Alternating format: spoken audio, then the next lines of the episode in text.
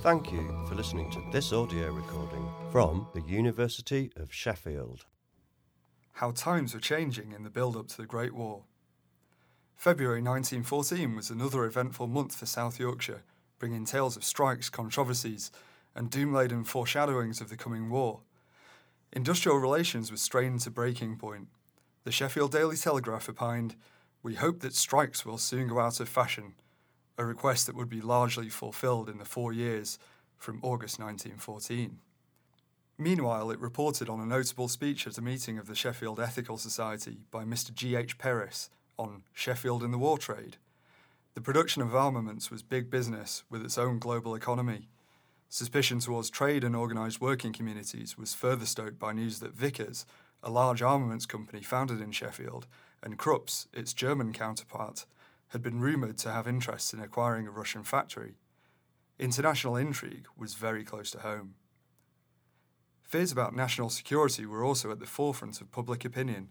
Sheffield YMCA debated about national service, with a Walter Goodchild opening a debate on the precarious international situation. With dwindling territorial forces, he believed that England was vulnerable to attack.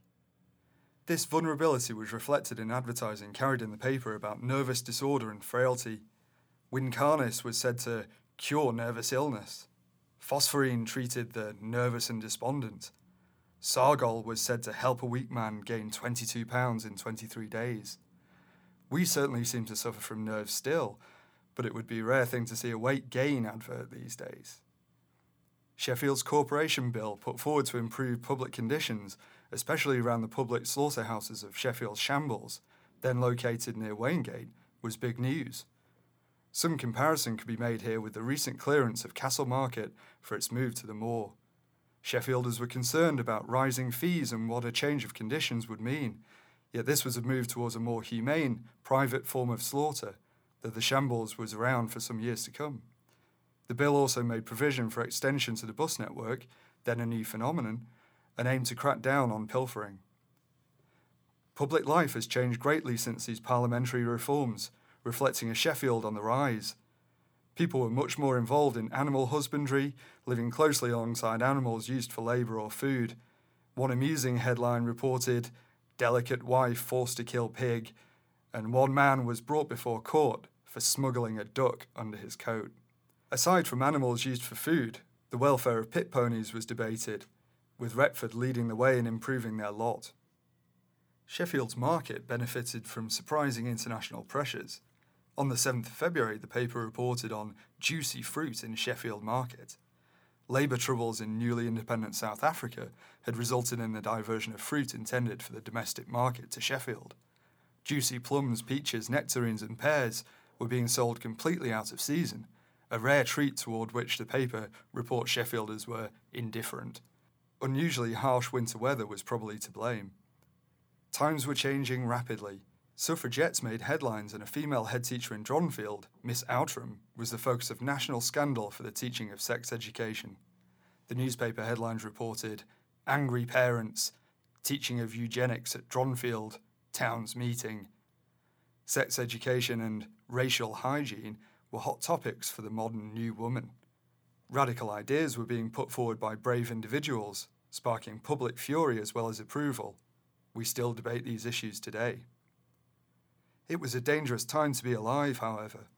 Miners were agitating for a minimum wage.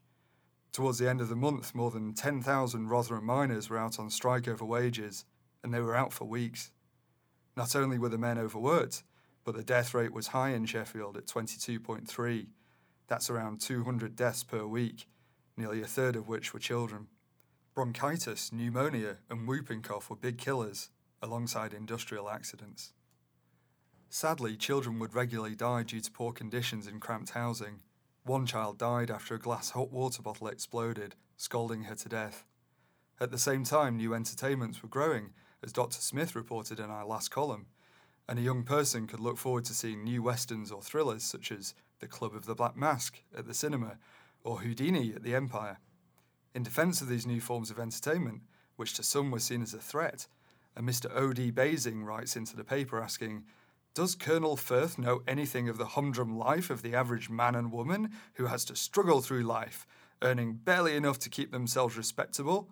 If Colonel Firth had to spend just one year as the average working man spends it, he would not look upon cheap entertainments as a curse, but as a perfect godsend to relieve in some small degree the monotony of life. In the next instalment of our look into the everyday life of Sheffield in 1914 will be the death of a notable Sheffielder, Crimean War veteran Robert Sheffield.